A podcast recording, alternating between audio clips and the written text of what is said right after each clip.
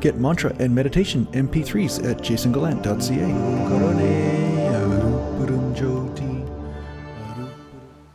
I was walking down this trail, trail behind me here, looking at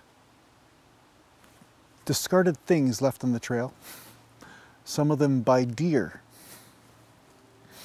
And due to the openness of my mind today, I perceived these droppings as little bits of wisdom instead of, well, what they were to most people. So I, I, came up with a way of describing how the mind transforms when you go through the life and death process over and over again.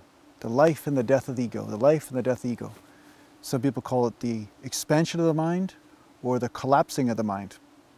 And I'm sure both are good ways to explain it because when a supernova happens in a sun, the sun collapses and then it expands into a supernova. And then it collapses back then into a dwarf, and I think it's red dwarf or blue dwarf. Don't correct me on that, it doesn't matter. You get what I'm saying. There's a collapsing process and an expansion process. So if you look at the heart, the heart beats and it pumps, it collapses and then expands, collapses and then expands, collapses and then expands. And the mind starts to take on this characteristic when it allows the collapsing or the letting go of point of view or the letting go of the present ego for the new ego to emerge. And when it is reborn in every moment, it's just like a heartbeat. That is when the mind is capable of compassion. It's not full of rigor mortis, holding on to the old structure so rigidly, right? So many people walk around, and I mean, and, and I think we all do, when we are strongly in the ego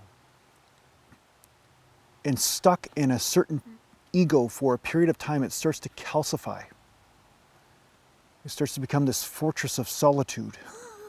a lot of you know this. A lot of you know this, the fortress of solitude. You're very strong in your eye, but boy, do I feel like crap, right? Or lonely, or, you know, pick a flavor of suffering. That's, that's what the mind does. It's like a prison. It's got very strong walls, but that's a prison, right? You can't travel out of it.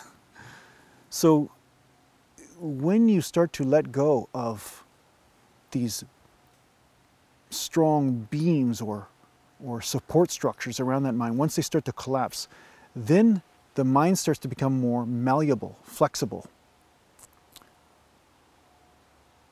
Like a blob, I guess. it starts to expand and contract. And in any one moment, it can be what it needs to be to match the situation, to match the truth of what is here in this moment instead of holding on to the past moment and saying, This is what worked there, this is what I will be now. And it's this dance that goes on between you and reality.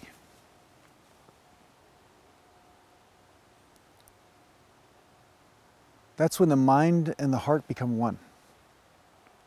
The mind very much takes on the same characteristic, and I'm sure on some level, the mind and the heart are beating in synchronicity.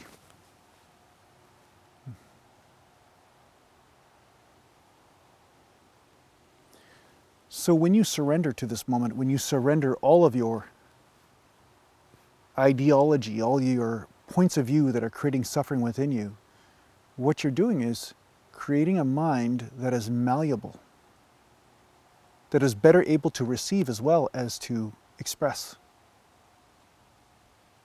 Right? It can receive, but it can also express. And the important part about this is that it allows you to receive what? Reality, everything that is, the Shakti of the universe, the spiritual power, the wisdom. As some say, no thought is an original thought. No yearning is an original yearning. It is coming from somewhere but it isn't you, not your mind anyway. So, how well can you receive all the blessings that are being showered upon you in that moment? And in order to do so, you must open your mind.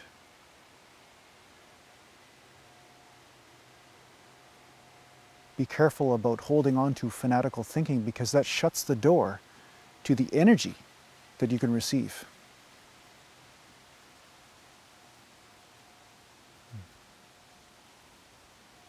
The higher wisdom. It's like a balloon, it has to receive air to expand, right? You are a, a spiritual balloon.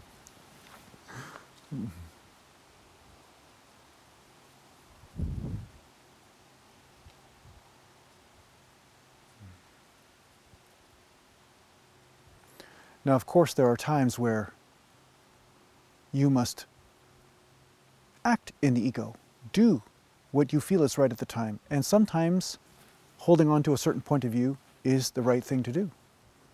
But when you're by yourself, when you're in meditation, when you are saying, hey, there's something inside me that is creating suffering in this moment, start letting go of certain things. And the things that are true, the things that are really true, will still be there after you're done your letting go process.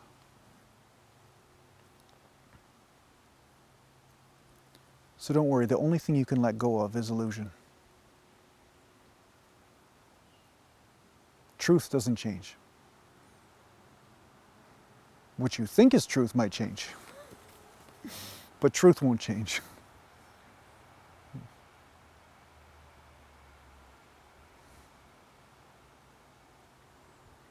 So I hope this helps you on your spiritual journey.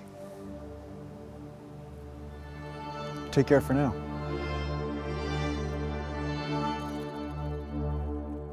If you want to support this podcast, just go to patreon.com under Jason Gallant.